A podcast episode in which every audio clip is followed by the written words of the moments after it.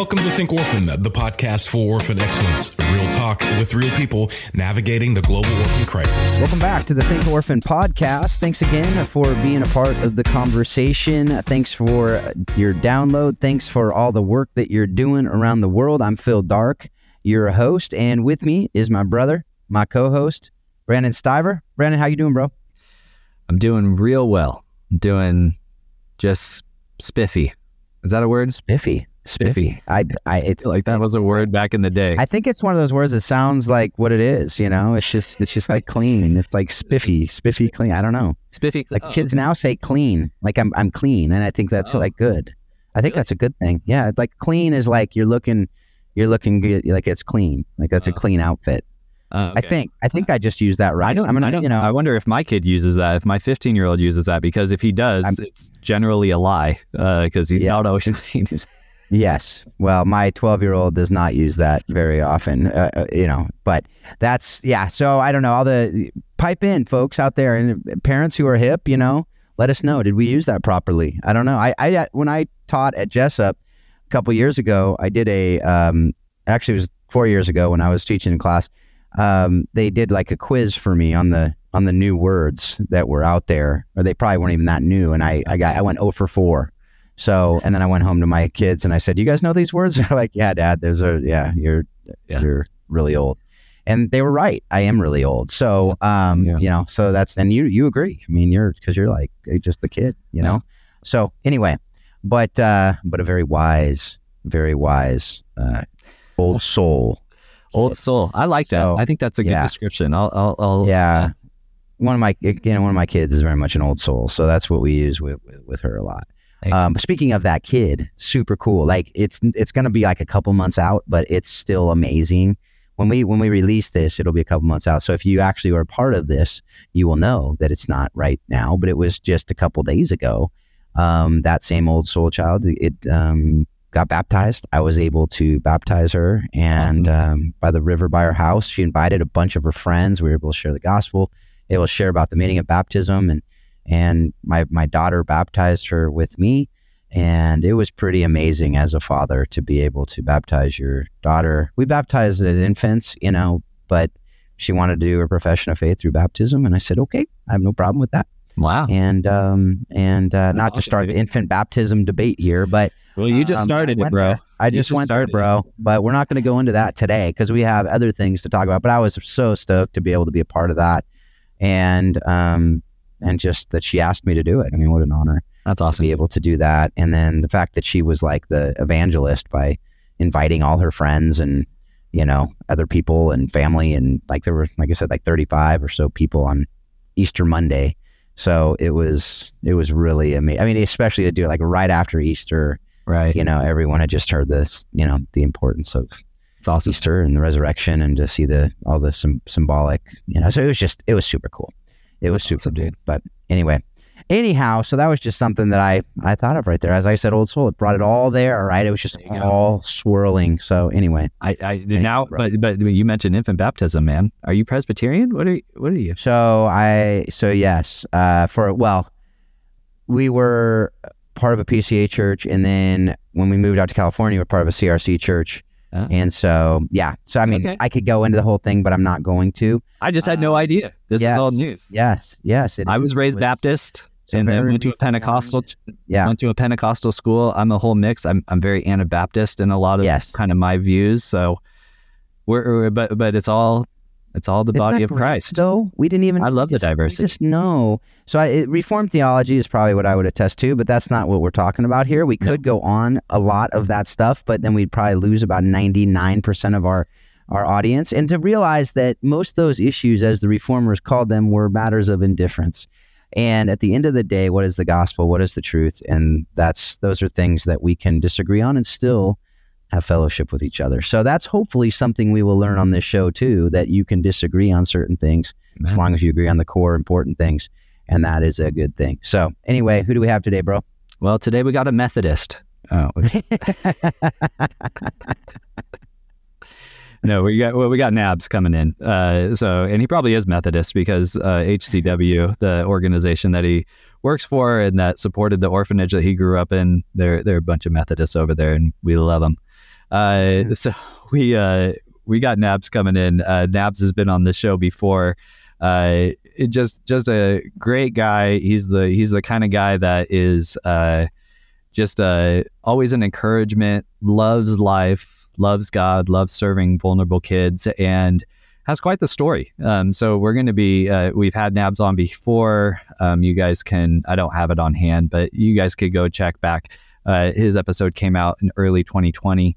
Um, but uh, we got him back on the show today to talk about his new book, um, and uh, that's what we get into. So, uh, and and lots of other topics that we didn't get into a few years ago when he was on. So I'm really excited to uh, share this conversation.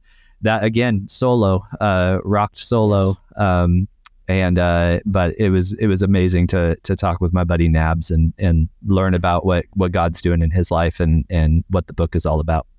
And if you want to know what episode it is, you need to listen to the interview because Brandon will let you know in that interview what number the previous interview that I was able to do with Nabs uh, is, and so you can also judge like who did the interview better. Oh, all those things. That's that's important. Just let let us know. So if if it's me, just let me know. If it's Brandon, let him know and then we can kind of stroke our egos and then you know feel really good about ourselves. That, Something like that. That sounds great. I I think I got a shot. I think I got a shot. So, all right. So, so you guys, it was a really good interview. I'm not gonna lie. I, email I, us or comment on Instagram or whatever. Let us know. Uh, oh. But uh, let's get into this conversation that I was able to have with uh, with Nabs. Well, Nabs, uh, Welcome back to the Think Orphan podcast. How are you doing, brother? Doing great. Thank you so much, brother. Thank you for having me here again. I'm pleased to be here.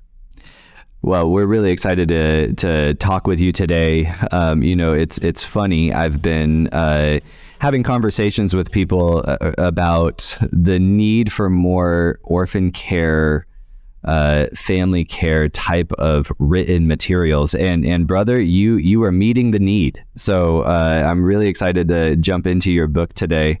Uh, but you know, for those that maybe haven't heard you on Think Orphan before or aren't familiar with your story and your ministry, can you just briefly reintroduce yourself to our audience and, and even catch us up on the work at Helping Children Worldwide? Yeah, well, I am uh, Emmanuel Nabieu, uh, commonly known as NABS. I am a global child advocate and care leader, and I work as the director for mission advancement and, and partnership at Helping Children Worldwide, where Helping Children Worldwide, as the name implies, we help children worldwide by strengthening and empowering families and communities. So broadly, we have the Child Welfare Ministry and the Global Health Ministry. You know, uh, those who are familiar a little bit with the Child Welfare Ministry, we started as uh, our Child Welfare Ministry as an orphanage in the year 2000 right toward the official ending of the after the, the 11 years of civil war in Sierra Leone. It started as a child rescue, as a rescue center. I was one of the first 40 children that were recruited and lived in the orphanage. I lived there for almost 10 years. Um, though we had a child support program by then in the community, we operated the orphanage model for 16 years and later learned that that children do better in safe, loving families. We, we did family tracing and assessment and did bonding and trust building opportunities and then place the children back into families and community. So following that shift to family care, we have continued to experience great transformation, expansion, and growth in all areas.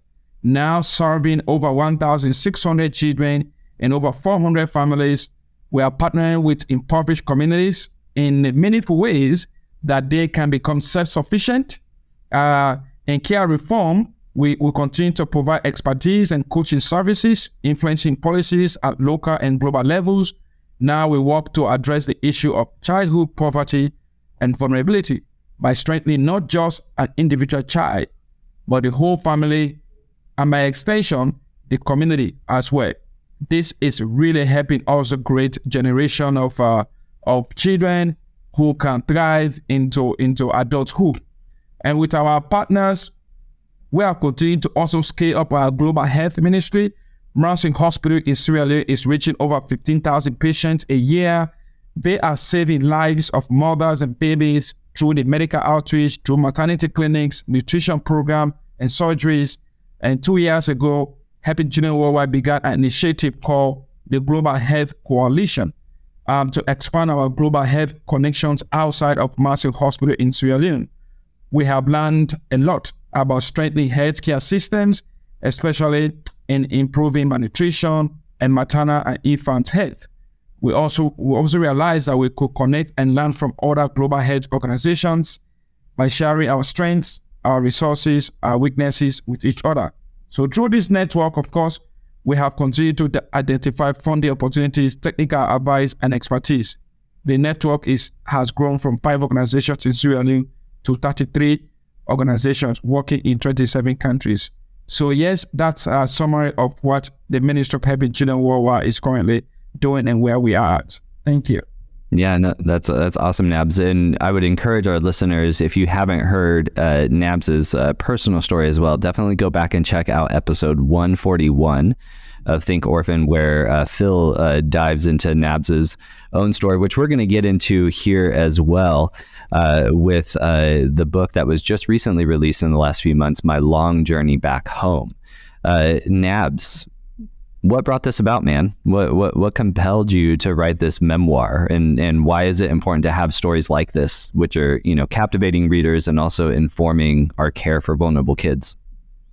Well, thank you, Brando. Um, what people ask me this question, I think there are three broad areas of inspiration. Actually, one is about knowing where I am coming from. See, my mom, as I sit in the my mom always used to tell me said, if you do not know where you are going, knowing where you are coming from will help you gain clarity around where you are at. And that will help in defining your next steps. And those blessings and lessons will serve as greater purpose on your life journey. So I wanted to have clear understanding of where I was coming from where I'm really actually coming from, my background, my family, my community, my story, how far I have come. That's one is one thing that really inspired me. Uh, of course, I spent a larger chunk of my childhood and teenage years away from my family and immediate community. My dad was killed right in front of my in front of me when I was eight, and I got separated from the rest of my family. I spent most uh, some time in the bush, and I struggled my way to the streets in the city where I lived for a year. Then I ended up in an orphanage where I spent almost 10 years with limited access to the community and also no, and, and of course, almost no meaningful access and interaction with the rest of my family. So, rejoining the family and community years later I knew I had gained a lot of skills, you know, including education. And I was very, very grateful for that. And I am, I am still grateful. I'll always be grateful for that. But however, uh, I also knew I had uh, lost, I have lost a lot. Family, culture, traditions, customs, language, identity. So I was inspired to have the rest of my family to help me put my life story together with all honesty and sincerity. So that also prompted me to to to, to, to write this book. So number two area is about healing and transformation. So one would think that sharing an experience of trauma will cause one to continue to relive that trauma. But for me, it has been serving more as a source of healing, cultivating resilience, and becoming transformed. I know it was so tough to do so, but I needed the radical truth. It is hard to dig back into your past. Always. It is hard to share my story and realizing the trauma I have lived. But it is transformational to realize how I got saved from all of that and who I am today. It brings me healing, gratitude, humility, and joy. And above all, it helps to redirect my focus every day and to try to be of a blessing to vulnerable children and families in my own very little way that I can. So three, the last one there I can say it's about spreading out the message, which is very important. It's about as you read in the book, the the final section of that book talks a lot about this uh, about orphan care, my experience living in the orphanage and coming back to transition the orphanage, and reason really that led me to lead that transition, to transform that the orphanage orphanage on the ground when I was li- living there. So it's about spreading the message about caring for orphan and vulnerable children. Why children should grow up in safe, loving families and not in institutions. It's about rethinking orphans and orphanages and considering other approaches that could make children to thrive in adulthood. That will not only think about putting that do not only think about the children, but taking in consideration the children, their families, and community. So that's the message that that we to be able to inform our audience, the American donors and donors around the world to rethink orphanages and orphan care. So that's yeah, that's those are some of the areas that really prompted me to put the book together.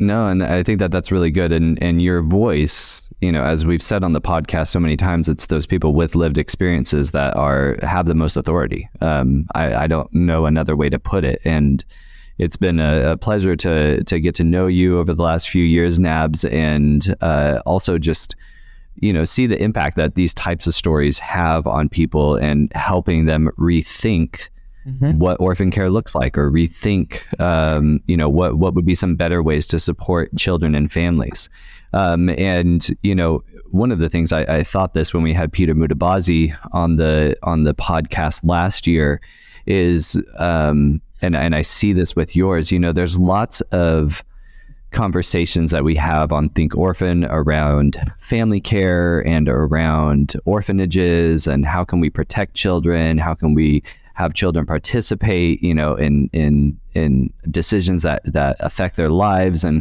we talk about all these different topical things. And I saw this with Peter's story, and I see it with yours as well. Uh, this is this is in many ways it encapsulates in the life of an individual so much of what we discuss on Think Orphan, and and you know that's why I would certainly recommend that our listeners uh, go out and, and grab the book. But um, you know, your experience uh, includes living in a village that was later torn apart by the by the civil war in Sierra Leone.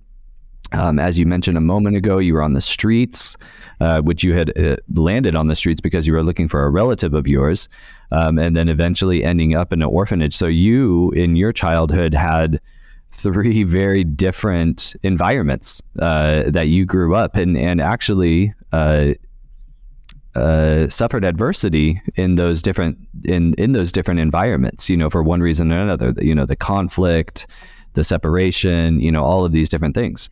Um, you know, as you kind of reflect on that, you know, the the violence of the war, the living rough on the streets, the separation in the orphanage you know what are some of the similarities and as well as some of the differences you know between those different environments and those different living situations?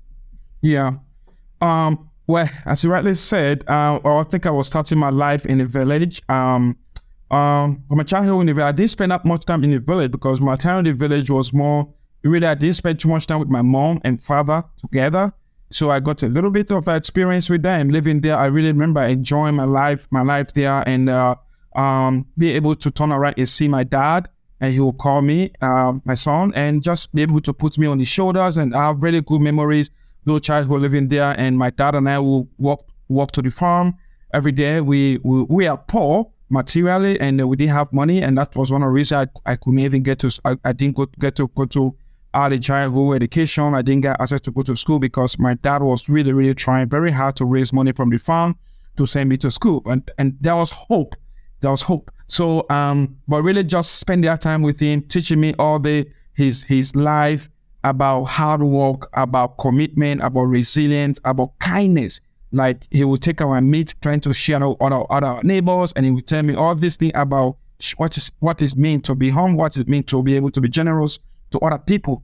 Even though we are poor, I really admire him. Even in a poverty situation, he could still find ways to to be able to help other people.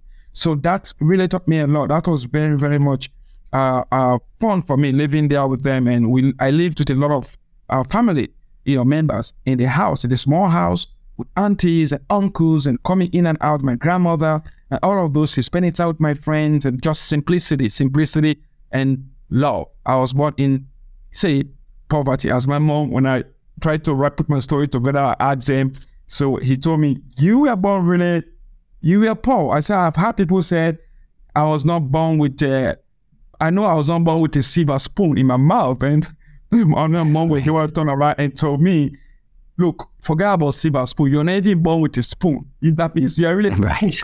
yeah, yeah, you're really born in abject poverty. But what what was never lacking was that constant love, that genuine love. Like my mom holding me, my cheek. Really, I can sense that genuine love coming from bubbling from her face and my grandmother, everybody, you know, everything. So that was just so much. I really, really missed that. I really enjoyed it. So, and then the war came, my time in the bush, and then my time on the streets was us was tough.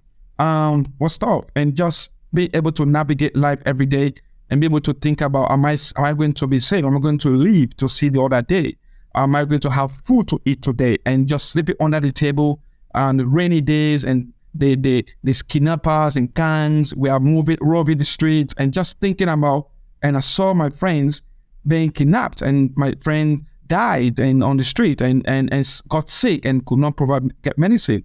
And it was tough. So just be able to be safe through of those that one was very was very uh, uh hard. But also I had friends on the street with um, connection. So that's very um similar to what was in the village as well connection and hope in the village I had hope I didn't have to go to school but I was just hope and then on the street as well I knew um was tough. We knew to stop. I was still struggling to connect with my uncle. I need, I had hope that one day there'll be transformation. One day I'll see the light. One day I'll get reconnected with my family. So hope never really um it sometimes came very close to to, to vanish, but it never really went out of sight. I, I had I had hope, and there was just connection that helped to keep me alive, keep kept my strength up, that resilience. I have friends in the village, even though we are poor, but we did things together. We had fun together. My family there. It's very important in cultivating resilience. On the street, the same thing. I had I had friends there. You know, we did things together. We are we knew we are poor, but we went digging in the dump sites together. You know, we we talk about our our woes, our days. We talk about our joyful moment. We celebrated and things like that. When we walk with people carrying loads on our head as kids along the street, we are giving food to eat. We got some money to go buy some things so, for ourselves. We, we, we appreciated and we celebrated those moments. And just knowing that I was not alone in all of that situation gave me hope and, and, and continue to build up our resilience. So that was very that was very similar. And then of course being rescued and taken to the orphanage, of course, again that was transformation. My first time to ever sleep in a in a comfortable bed on a sheet with a bed with a with sheet with mattress and then you know be able to have shoes on be able to um get my dream of going to school. My dad was trying really to send me before he was killed um we were separated. Also i was able to get to school able to eat three meals a day and i was not getting all of those on the street. I was not getting three meals a day in the village and I was I was not, not getting definitely not getting three meals on the street. But in the village, I had food to eat and have family, which was very very important, very internally healing for me. But in the orphanage, yes, I had all those tangible needs were met, um, and connection was there, and hope also was there. So hope, connection, very similar in all three uh, phases of my life. Look, places I stayed, I lived. Um, also, what was really lacking in the orphanage, of course, what was hard again different from street and family village was a lack of uh, uh, the family lack of family. I had all the tangible needs met. So of course those tangible needs however good they are are not enough to replace a family. They're not enough to replace that love that genuine love that genuine connection that identity formation. Only within family i realized you're able to form you're able to get that so I missed that, and Yeah. that was that was hard to be able to stay away from from the family, from the rest of my family, not having positive interaction, not having any meaningful Yeah. interaction or access to them for for almost ten years. This episode is brought to you by the Attachment and Trauma Focused Therapy online course by Deborah Gray. I've mentioned this training to you all before as it is a premier resource covering an array of topics in attachment, trauma, grief, and loss. We are excited to share that we have just moved the course over to our Journey Home platform with great learning options for both parents and clinicians alike. It is a full length accredited postgraduate program with over 20 hours of training, and it is critical information for those of us in this sector. The Attachment and Trauma Focused Therapy program was produced by 1 Million Home and is available in partnership with Honestly Adoption and Cascadia Learning. We have locked in the course for just $99. Such a bargain. There are also additional options for professionals needing to get continuing education units or who want to join a live casing group. Not only that, but for listeners of Think Orphan, use the coupon code ThinkOrphan, one word, all lowercase, to get an additional $10 off. Go to 1millionhome.com front slash ATFT to sign up, or just click the link in our show notes. I've also got a quick announcement for listeners involved in Haiti. The Haiti Family Care Network will be hosting the Better Together Conference in Nashville, Tennessee from July 20th to 22nd. This conference will provide a space and time to convene, share, and learn together. Workshops will be focused on topics related to supporting children and families with a special emphasis on the complexity of the current Haitian context. Now, more than ever, those of us working with children, youth, and families in Haiti need one another. So click the link in our show notes to learn more and register. I mean, I know you were back in Sierra Leone even recently. You continue yeah. to engage with community members and and and uh, you know all, all the people there, and you have your own experience. You know, one of the things that um, that I tell people, but I say it from a place of privilege. Um, and what what I'll often say, and I want to get your take on this because you have lived experiences in both of these environments. But what what something that I'll say, or something that you hear within care reform, is it is better for a child to grow up in a poor family than a rich orphanage. Mm-hmm. Okay, so from your description, you have had both of those experiences. Yeah. How would you would you agree with that statement? And um, what are some of the things uh, that maybe me or other people might be missing and even making that statement between these kind of two different environments, the the poor family or the rich orphanage? What's what's your take on that? Well, yeah, of course. Um, I I agree. I agree with that statement. If it is, it is. Um, we all think about. We do not want children to suffer. I tell people I advocate for children to grow up in safe and loving families. I lived, I grew up in an orphanage, so I speak out of experience. And all the indicators we talk about, that was one of the reasons why we ended up transitioning the orphanage I grew up in when I came back and and led that transition on the ground because knowing that all the not all children because the assumption is in America, man, in the world is children living in orphanages do not have families, you know. And but research continue to tell us that no, they do have families. 90 90%, 80 to 90% have. And we did that when I did the survey in my orphanage. We found out 98%. All the children had at least a biological parent, and almost all of them are having our relatives who could care for them. That's true. And then later continue to assume and realize that there is a lack of family that pushes children into institution. But no, we all know research has continued to tell us that that's not true. It's poverty. Extreme poverty is number one reason that pushing children to families and pushing children to the streets. And we talk about abuse. Um, people talk about abuse that children living in the uh, families can be abused, but also research continue to indicate that there is the abuse and violence that happen in institutions much higher than abuse in in, in, in, in family. Because I live in orphanage, there's abuse in orphanage. I have worked many orphanages, there's abuse in orphanages, the powerless India. The challenge is it is largely hidden. But there are many things that go beyond, go go on beyond those concrete walls. Children go through that. And um, in terms of price comparison, people talk about that as well. Also, research shows that, of course, it's very price is not the thing when it comes to caring for children. But it we cannot yeah. overrule it because it's more expensive, of course, to run uh, um, um, uh, institution, you know, compared to running family care, helping children to grow up in family. It, families push their children to institutions because they love their children. So love is there. They want their children to get access to those physical needs. Most of them did not go to school. They want their children to be educated. That was the same thing in my case. My mother never went to school. My uncle never went to school. They wanted me to get educated. So when I, they saw the because I was the only opportunity in the book, when they came to pick me up from the house, my uncle pleaded, "Can you just? I'm a tailor. Can you be my my, my tailor? Can you help me get put? Uh, you know, bounce help my tailoring shop come back up." and then I can be able to take care of Nabs and his siblings. But the answer was no, we are not doing only taking care of the children for now. Maybe in the future we can. So I was taken away to the orphanage and lived there, the same to all the children. So that means poverty, but he wanted me to get it. He knew my father would wanted me to get education, and they could not provide that time. So that's all thinking about where, and then when they go to the orphanage, what happens? The relationship is cut off, and they are because the children are now treated as orphans.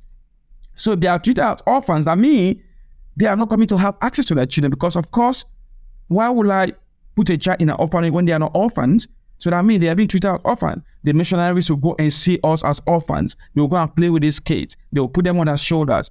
But when their immediate families are right behind there, two minutes, three minutes away from the orphanage or 10 minutes away from the orphanage, but they could not have access to see that natural children, that play with them, to touch them and everything, just because they have poverty.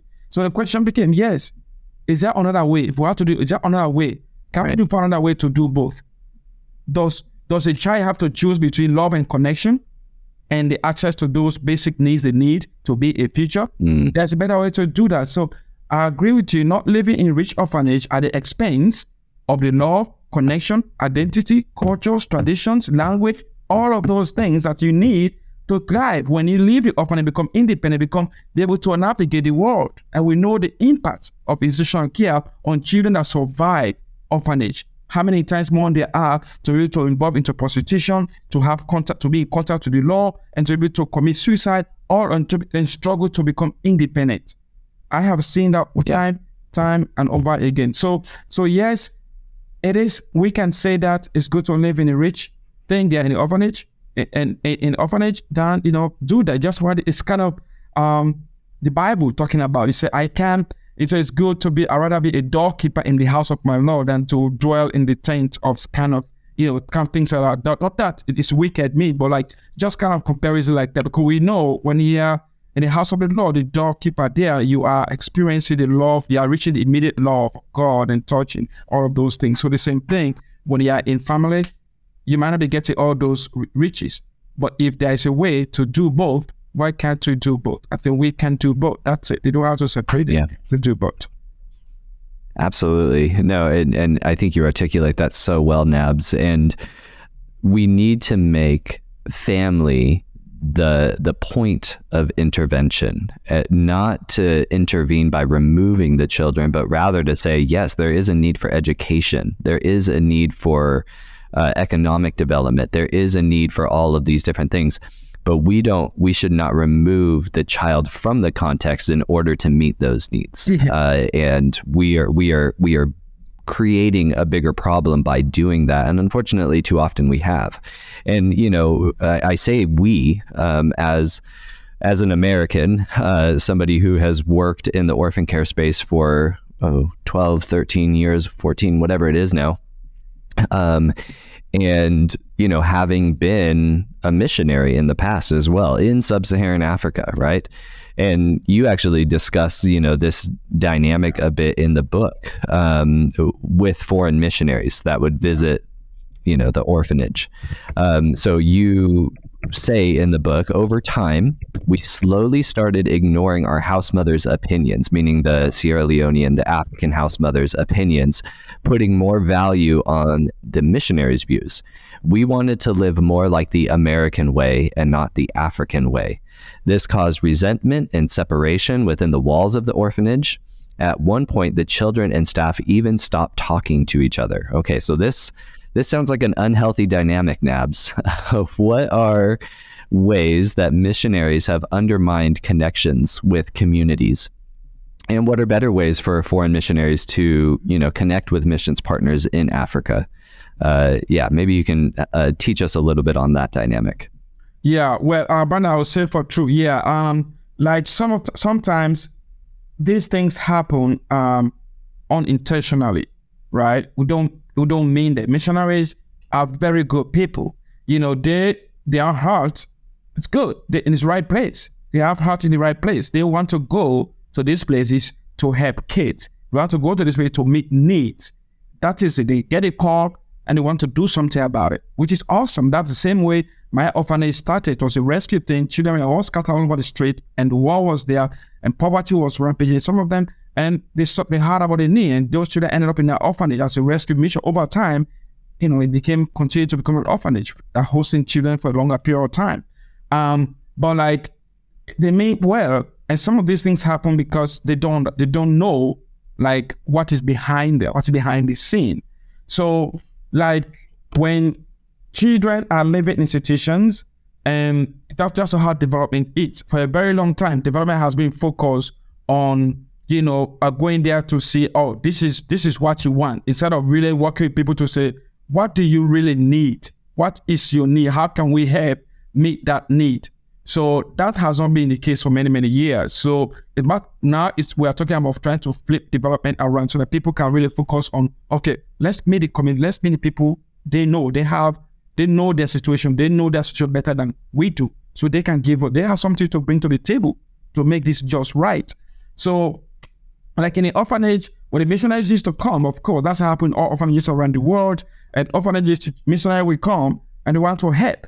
But it, the culture the culture dynamic is what where the problem is. The culture, like in Africa culture, in Asia culture, those cultures that really have a lot of orphanages is that they are very communal and they they have want to make sure the community is there. But if you go to to Africa to an orphanage and then the staff are working there, and sometimes we balance power, that will balance the staff who work there, who know these children, and then we go straight to the children in the orphanage and give them things, bring them supplies, even directly without passing it through the leadership of the organization, without passing it through the, the staff who work with these kids. And then you can pull the kids aside and interview them, ask them questions. How you being treated? Did you eat today? What happened? Did did they meet you? Did they so like all those things, they are good questions to ask. There should not be anything hidden because it's partnership.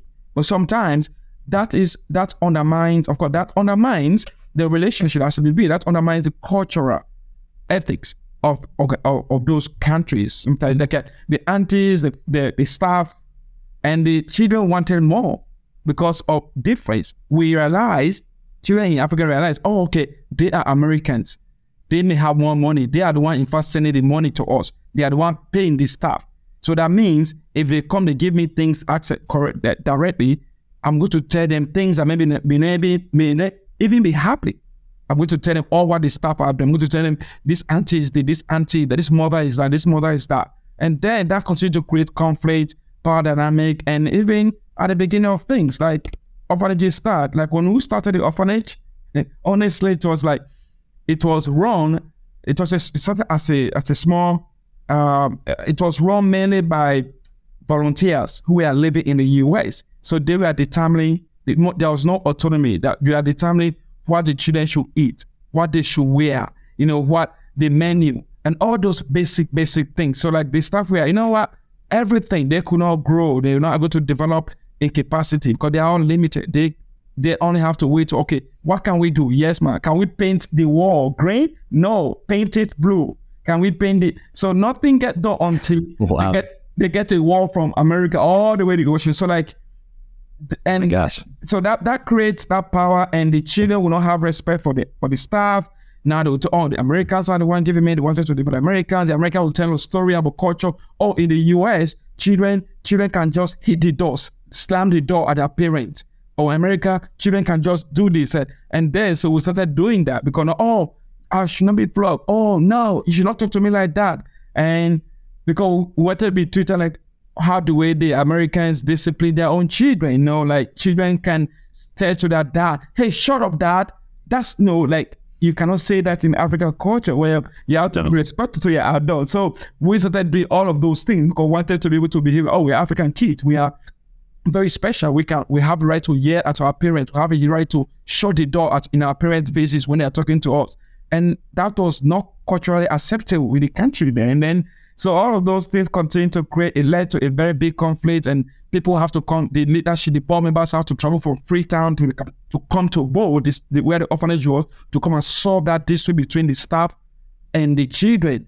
Was like a malice or something, which was because we, we are becoming so uh, pompous, so like, uh, you know, we thought of ourselves so high, like we are above the yeah. culture, we are above that. So those kind of things sometimes just un- understanding the cultural differences and knowing that that can create that can create a lot of uh, cultural challenges and and cause a lot, whole lot more problem.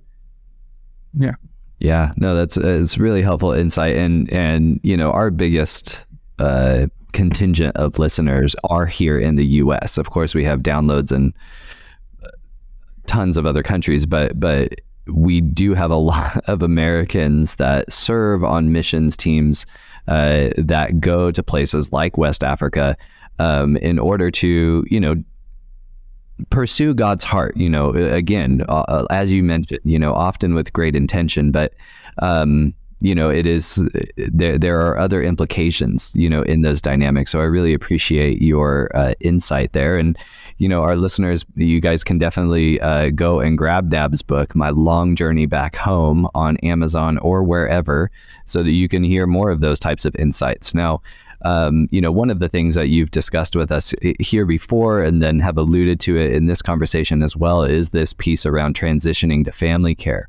Mm-hmm. So you um, became separated from your family during the Sierra Leone Civil War, um, ended up on the streets for a time, and then eventually into an orphanage in Bo, Sierra Leone. Uh, it's now been 20 years since the end of the Sierra Leone Civil War, which mm-hmm. obviously put so many children at risk, including you yourself. How would you say the environment in Sierra Leone is now as it pertains to children and potential adversity that they might go through? Yeah, um, of course, um, the generally when you look at the environment, Leone is a very friendly. It's a friendly country. It's very cu- culturally uh, rich, rich culture, and Muslims and Christians peacefully live together. It's wonderful. Um, children, of course, children uh, from the beginning of time before the intervention of orphanages. Um, of course, that's why the African thing is it takes a village to raise a child. So children have always grown up in families. So when mine, like for instance, there was of course when when your when the child will lose their dad or their parent, the next person will go stay with their uncle or their aunties or their grandparents. They will take them in as their own children. That's used to happen. But okay, intervention orphanages now and poverty escalated. So now institutions and orphanages become like the first run to place a place to run to when oh let's take them to the orphanage they can get food or orphanage people come and get them. Hey, in fact, now it's not only about taking, trying to do a lot of proper assessment and and now they go to homes, poor homes, and tell them, okay, we can help. You have four children, we can help one of them. Um, but how can we're going to put them in the orphanage? And without the proper justification, when you put them in the orphanage, but the thing is, the catch is you're not going to have access to them until they age out of the orphanage. So you should not show, your face that you are the mother. You should not show your face that you are the father. So they're going to be treated as an orphan. So if you come around to see them, you have to sneak around or you have to look for opportunity when there's something. So all of those things happen and it's hard. And there's sibling separation and all of those things. So, but but generally now I'm looking at things in a country, Australia continue to be a place where children can grow up um, in families um, that's what the organization like Helping Children Worldwide is doing, and also like the support of with One Million Home, one of our partners. They work with uh, the CLC to continue to to help through the uh, uh, transition in country measure department work with uh, organizations so that you all can do the you can you all can help Sierra Leone children to get back into families, so get back to our normal culture of children growing up in safe, loving families where they can go and not eat three meals a day, not become very rich, but yes, they do not lack that love, connection, that they need so that they can continue to grow up as healthy adults. So that's very, very important. Um, yes, the country is still struggling uh, since the war and poverty wise, and there are still kids living on the streets. Um, so um, the orphanage, like the CL, the, the CLC, not no, no longer an orphanage, the CLC, uh, Child Reintegration Center, Social Transition, is now helping to do street reintegration and bring them into interim care facility and be able to assess them and trace their families and then reunite them and then help their families put them on the plan and the journey plan for them to be released from support so that we don't, we don't create dependency. Um, so that that's it happening. So the country as a whole, it's it's uh, it, it, it, it, the country needs help. Um, but things have changed. Things have changed a lot, and with the intervention of our partners and who are trying to change development instead of just going to the community and provide giving handouts, but now thinking about how do we do more of hand up so that these families can now continue to take care of themselves. That's that's that's changing that's changing the dynamic of the situation there in the country. Yeah, no, that's really helpful. And, you know, we do talk a lot about care reform here. And, and you mentioned, you know, 1 Million Homes partnership with, with HCW and the CRC there. Um, and there's a lot that goes into shifting yeah. uh, the care of kids within a given country. Um, there's different policy frameworks, different implementation patterns, uh, different things going on at the organizational level, and it varies from one country to the next. Um, and we've been uh, really delighted to come alongside HCW to, to to really kind of you know bear down in West Africa and Sierra Leone specifically um, to see care reform efforts you know in the country take place. Um, maybe if you could you know from from your vantage point having you know led an organizational change within Sierra Leone um, and now having HCW you know quite involved in trying to create countrywide change you know how is your team in Sierra Leone supporting care reform efforts in the country at large and and seeing more orphanages transform their models of care as you guys did at the CRC Oh yeah. Thank you very much. Well, yeah, that's again blessing from our partners like you and who are supporting the work there as well. Um, well, it, since we trans, since we, we moved to family care, um, the CLC is leading it has become a recognized uh, uh, uh, model in helping other organizations um, to move to, from orphanage to family care and helping them do family tracing. So they, they are working with organiza- all organizations all over the country in Sierra Leone. They are supporting uh, transition work in Liberia, in Kenya, in Nigeria, and all of those places. So they they are leading training. They are working with government leaders. They are working with child protection organizations, and they are working with community leaders in faith faith-based organizations as well, faith-based leaders, and all of those things. All of those people. They are working with them and help them understand that the best place for children to grow it's in safe and loving families. And how do we do this? They have a whole curriculum developed that they work with these organizations and be able to help them to say, you know what, we can we can do both. We can continue to give these children of Leone a better life. We can help them develop into striving, uh, uh, thriving adults if we can do to send them home. Because we know that uh, when families get strong, stronger, and they begin to thrive, what happens? Communities also get stronger and begin to thrive. And that way, we are happy. The children, it's not only about the child, it's the ecology of the child. The child in the middle, we have the, the immediate family supporting the child, the community, the teachers, the churches, the mosques, the, the, the, the, the, the, the, the government, and all of those factors, all of those supporting systems are what giving the child to thrive. So how do we continue to build this? So that's what they do. CLC enrolls a family into the program, they do a family status index in that family to assess their their what do they really need in order to get from here to there, where they can become self-sufficient to take care of themselves and their children, where, where they can wipe out that narrative that we they often tell themselves they think they are not enough. They don't have enough. They are too poor. And which outsiders, missionaries or partners often reinforce unintentionally that they think they are not enough. They are not capable, so we have to give them this. So once they move to that thing, they are being released. Like I, as I'm speaking, by in July, July this this year, CLC is set to release about 10 families already already set on roster to be released from support. Those families have been worked with over the years, and now they are ready to be released from support. When they get released from the support, guess what? They are going to become mentors to new families who can also then continue to, to, to work with them and share challenges and share successes and enjoy along the journey. But yes, the CLC work is, is really yielding uh, great fruits in the, in the lives of children and families in the country. And government recognizes the work the CLC is doing and helping orphanages in the country and beyond to be able to transition to family care. Yeah, no, that's good, and and I appreciate the way that you frame that. We've talked about ecological models on Think Orphan before, and I hear a lot of what you're saying in terms of the family level and the community level, the organizational level. Yeah. You know, one of the things that you said there at the end was how the government recognizes, you know, the work.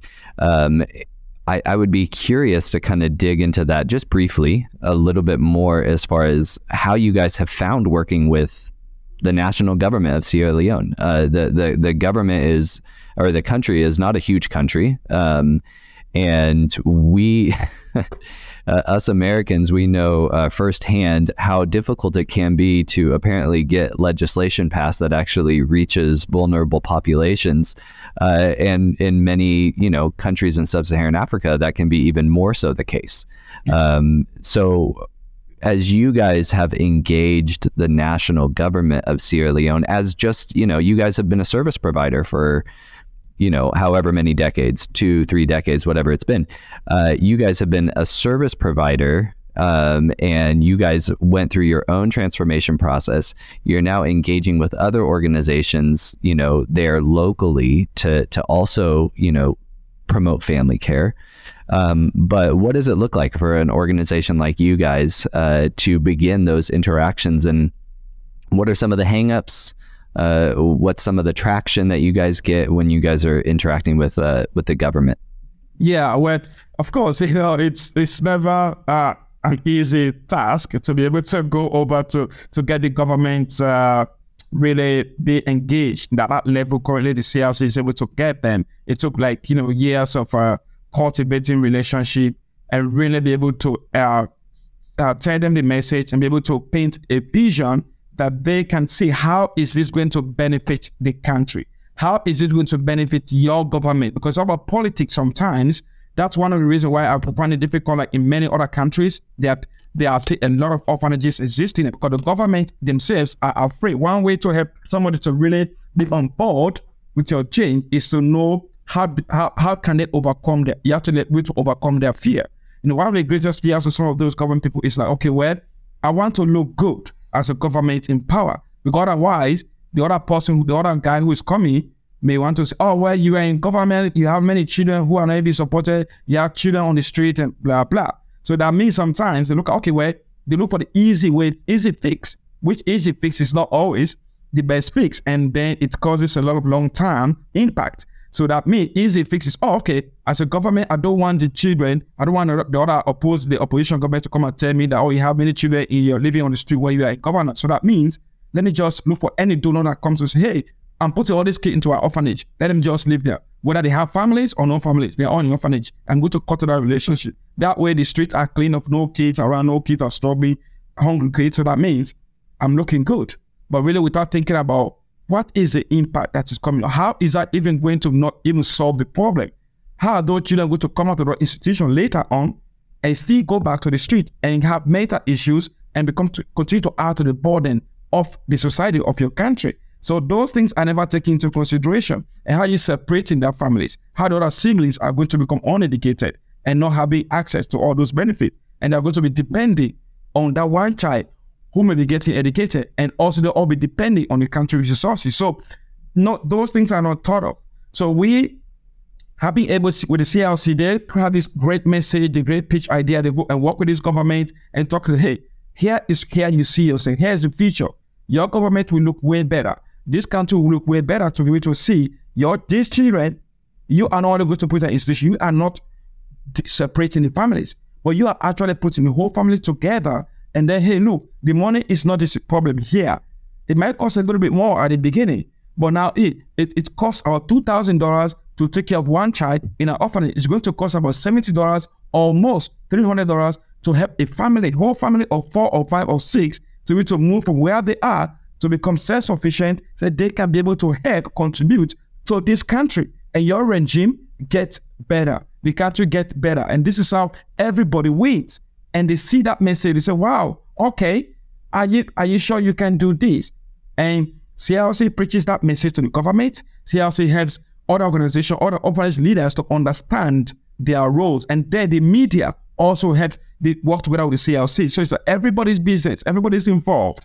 The Muslim leaders come, the Christian leaders come. So all those people come and learn about the best practices that yes, the orphanage can provide immediate rescue but what really provides the, the, uh, the long-term rescue and support is the family. That's why the children can stay and thrive. So with that message, the of government, it's been hard, but they buy it and they understand it. They get invited. They come to those workshops and seminars that the CLC host. They come there, they speak, they try to say, yeah, this is our dream. We want to send children for the Minister of Gender and Children's Affairs in Sierra Leone, who, who is the head of the children's ministry in the whole country has attended CLC stuff and said, yes, this is a priority of the government so that these children in orphanages can go back home. If we have a CLC can lead this process, and they even requested for CLC's model, the tool they use to help train orphanages, to help train other childcare uh, workers so that they can do proper proper family tracing, they can do proper house assessment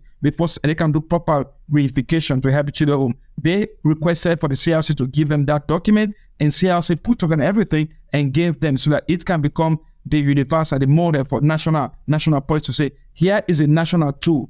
These are the step-by-step process to help children get home, which CLC help them to put together. So it is so amazing that uh, they can they've come to buy into it. It just takes time. It's it's a slow process because there's turnover and change of government and all of those things. And and there are other orphanages in the country that are being supported by by maybe different donors that are still not ready. They they to, to do the shift because of course yeah it's becoming like a it's becoming like the orphanage business which which is causing a lot of problem yeah, no, that's really helpful, Nabs. And uh, yeah, I, there's so many different moving pieces when it comes to care reform. So it's it's good to kind of hear your guys' engagement with the government as well as organizations there in the area. All right. Well, we have the two rapid fire questions that you answered a few years ago. So uh, hopefully maybe maybe a little a different answer if I can't even remember what you said a few years ago. Obviously, it was before we had the podcast. But um, what have you read, watched, or listened to that has most impacted, or at least has had some impact on your thinking on how we can love orphan and vulnerable kids and families with excellence? Well, I mean, this informed my faith a lot, uh, a lot here because I'm talking about the thing is the Bible so it began, it says that children with the lonely families, God set the lonely families.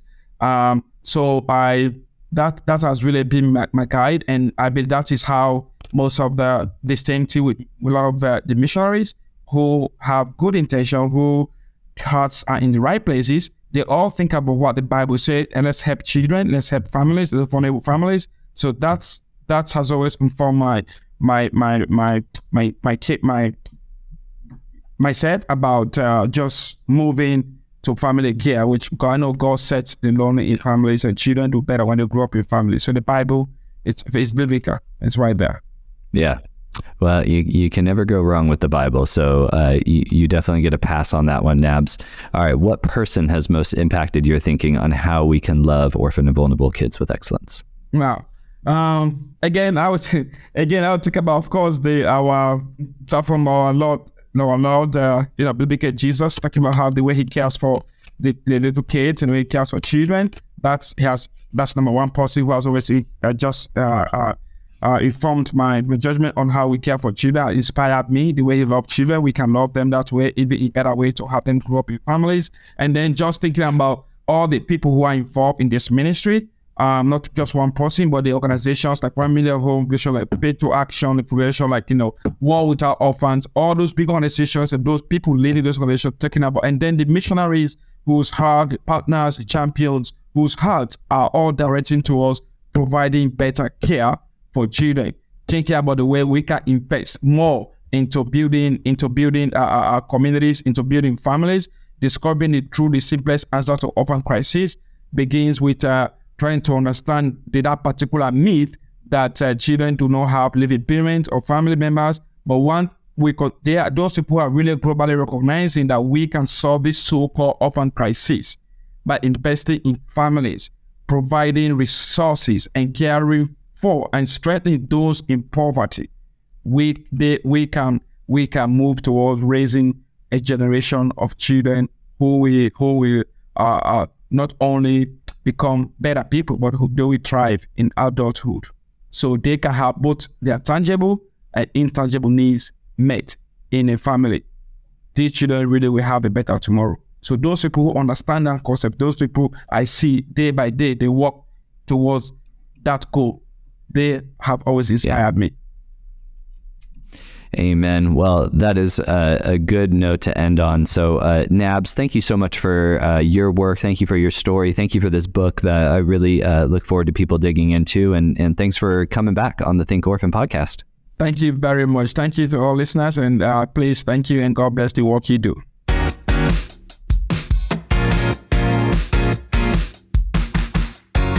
Well, uh, big thank you to Nabs for coming back on Think Orphan. Uh, just he's he's just the kind of guy where you talk with him and you just kind of feel a little bit better about life when you're done talking with him. He's just he's that kind of guy, um, and and you know just getting. I, I think last time maybe I talked to him before that he was coming through Tacoma. And we got some Thai food together. I mean, it, he's just. Uh, he's just somebody worth hanging out with. So it was great to get him back on the on the podcast. Uh, what did you think, Phil? What kind of stuck out to you, or, or what what were some of your thoughts? Yeah, you know, um, I, I, I, like you said, I mean, I really just appreciate Nabs. I appreciate his passion. I appreciate um, all that God's done and is doing in and through him. You know, and uh, you hear him on you hear him on the podcast and you meet him in person and it's no it's no different right it's just a joyful full of life. Uh, young man even younger than brandon believe it or not. Um, but uh, who is uh, wise beyond his years has experience that um, is uh, it's just powerful. As we talked about you know to have two care leavers slash adoptees back to back episodes, um, hearing their story, hearing from them, hearing not just their story, because often we reduce it to a story, and um, and we miss the lessons from the story. We miss the the importance of what they're saying, what they're working for. To, and this is what we you know we were just talking about um, before we recorded, just the fact that as again as you listen to an interview, it's different from doing the interview. And I, I, it's rare that I don't do the interview. And so to be able to just listen and hear what you hear, folks out there, like just as if I'm listening to this interview, um, because uh, that's what I was doing. But to hear not only his passion, but to hear how much of an advocate Nabs. I mean, you he you can tell he's chomping at the bit to tell us why it's so important to get kids into families. Yeah. This is someone who gets it, who didn't have that, had it, then didn't have it, yearned for it, right? It, it, and then knows. And if you want, if you don't want to have the hole in the heart, you need, we need to get these kids into families. Yeah. And he's just like, you know, you're asking about other stuff. I can just, I can just see him fidgeting, like just going, "Hey, when are you going to ask me about the good stuff? When are you going to ask me about the good stuff? When are you going to ask me about the good stuff?" And then when you ask him, finally, he like jumps on. He's like, "Ah, let me tell you, let me tell you, let me tell you," and it's like, and I love it. And because of that, if you didn't go back and listen to it again, and just listen to what, like, not just, oh, this is a cool story about a kid. What a story. I'm gonna go back and listen to the other story. What a story that's important. Don't get me wrong. We learn a lot in story. But what's the message? And that's that's something that Nabs has been talking. And if you want to hear it, he'll tell you as much as you want to hear. And that tells me it's not just a job. It's not just something that he's getting a paycheck. It's not just something that someone told him he's supposed to do. It's not just something that he read in the Bible or read somewhere else. This is something that he's lived. This is something that he knows, and this is something he does. He wants to make sure the kids that are coming after him. I did an interview with a friend, you know, about something completely different, but he said that his dad would always tell him, you know, you need to do certain things for the people coming after you. And I feel like that's what Nabs is doing here, saying yeah. all the kids after me to not have to go through what I went through, to not have to deal with that trauma that I had to, to not have to do all these things that I had to go through. I hope they can learn from this and other people can learn from my story to be able to say, we need to get kids into families. So that's was the biggest thing for me, and I just I just love that guy, and um, am so glad we were able to get back on it, and glad that he wrote a book too that we can we can you can go out and pick up, read, and, and and we can you can have that on your shelf to be able to share with other people too. Yeah, no, absolutely. So definitely go check out. I mean, the the link is you know in the show notes if people want to check out uh, Nab's book. Definitely recommend it. Um, yeah, and so much good stuff in there. I mean, there were definitely a few things that stuck out to me as well. Um, and I think a lot of it, um, well, one thing I'll just kind of mention, you know, you, you, you, you talked about, um, working with uh, engaging care leavers beyond their stories. And that was something that we talked about when Ruth Wacuka was on uh, Think Mhm. Orphan a couple years ago. So that's definitely a, a podcast that people can go and, and check out as well. Um, and, uh, you know, the thing that kind of stuck out to me the most and that I was, you know, kind of asking Nabs about was just kind of the trajectory of West Africa and foreign involvement, essentially. So, you know, he became separated from his family during the war, right? And, you know, one of the things that we talk about is this kind of difference. There's like relief interventions, there's rehabilitation, there's development. You know, that's kind of that. That's what we talk about in like when helping hurts, right? That kind of paradigm. Um, and really, when he went into the orphanage, it was kind of like a relief type of situation. You know, um, the issue wasn't that an American NGO, you know, wanted to help this this kid that had become separated from his family, right? Which you read about in his book. The the issue became that that became the long term, you know, uh, intervention, right? And now we've applied this kind of like relief intervention in the midst of a conflict, and just allowed that to perpetuate and become his whole childhood, right? And that's why you know you mentioned the ones that come after him. I mean, it's pretty remarkable that he then becomes the director of that children's home and actually gives to those kids exactly what he would have hoped for himself. Right. You know, um, and we know, I mean, Laura and Melody and all the people over at Helping Children Worldwide that have such a heart, you know, for the children of Sierra Leone and the amount of humility that it took, you know, for them as an organization to say, actually, we're going to undergo this shift and this transformation. And that's one of the reasons why we, why 1 Million Home, we've loved partnering with Helping Children Worldwide. So, um, so I, I, I love that piece and, and totally agree. And those, you know, questions around the missionary piece even kind of relates to that uh, quite a bit, you know, because the conflict hasn't been going on for 20 years. So is it necessary for us to continue to use this type of intervention, you know, for kids that have gone through adversity, even historic adversity, you know, going back years towards the Civil War, um, which was when Nabs became separated from his family. So it is, it, it gives us, it should give us pause, you know, especially when you bring in some of the cultural pieces that we discussed um, and how the kids were becoming more enculturated uh, according to American values, which just to be perfectly honest, like that's not going to serve them when they leave the children's home. Like it's just not going to serve them to be enculturated according to American values and customs. Like it's just not going to work. Um, and that's one of the reasons why kids that age out um, have such a challenge um, because they're not they they are Sierra Leonean in every you know way ethnically, but not culturally, and that is that's that's a problem, and and unfortunately that happens in a lot of places where kids do you know spend their childhoods separated from their communities and from their families. So.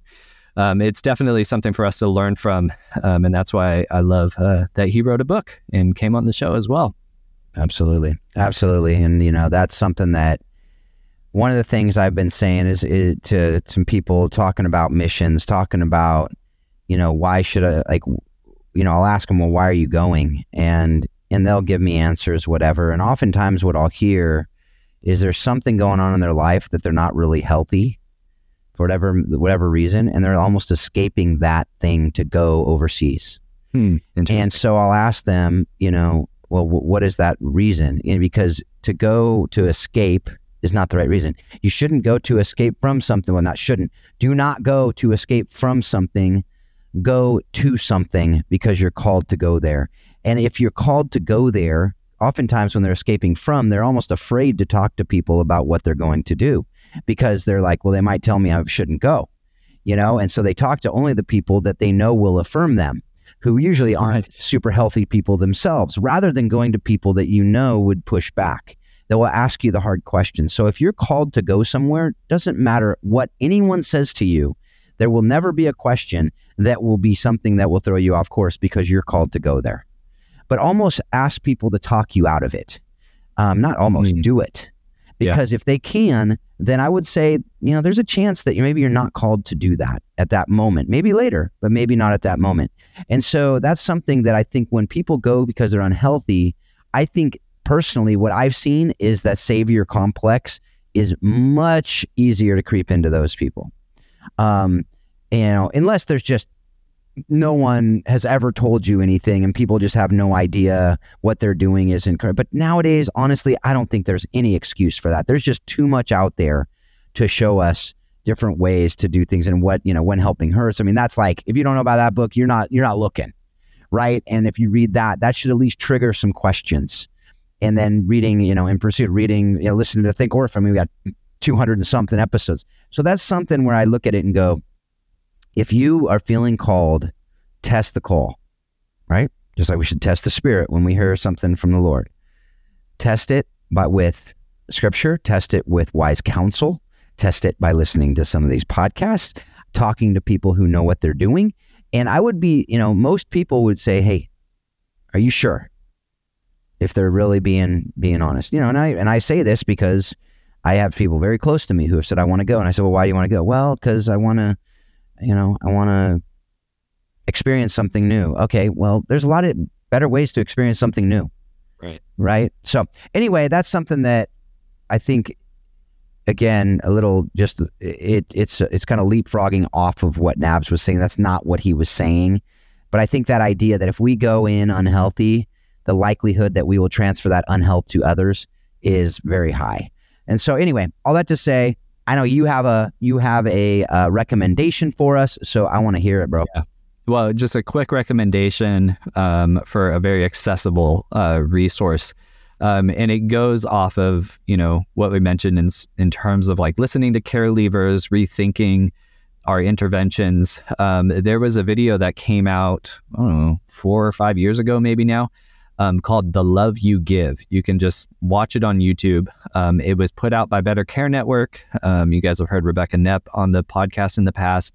So it was put out by uh, Better Care Network. There, uh, and and the and the stories that it tells um, are just really uh, eye opening. And uh, Ruth Wacuka is in it. Uh, Peter Kamau.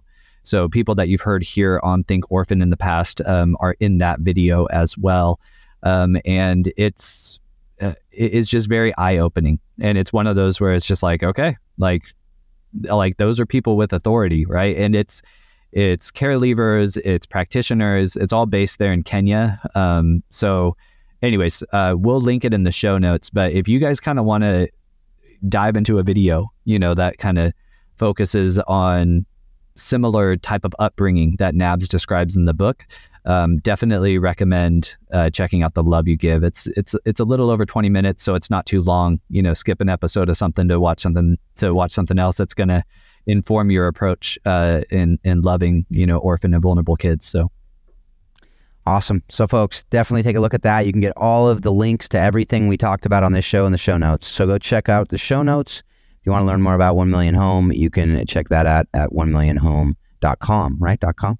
Yeah, Brandon. Yeah, just throwing yeah, a sure. throwing a throwing it out there. If you want to learn more about, and that, if you want to learn more about Providence World, just providenceworld.com. There you providenceworld.com. go. So you can do that. I'm just doing that a little. I'm mixing it up. I'm, you know, I just I don't want people to think we're predictable. So you know, just like we talked about infant baptism in the intro part. You know, I just you know, you never know what might come up here. Um, you found out last episode that you know, if you didn't listen, then you found out some things about me and Star Wars that you probably never would have thought you'd hear on Think Orphan. So, folks, with all that, other than those things that I just talked about, if eh, you know, please take that what you're learning from this show and and use it.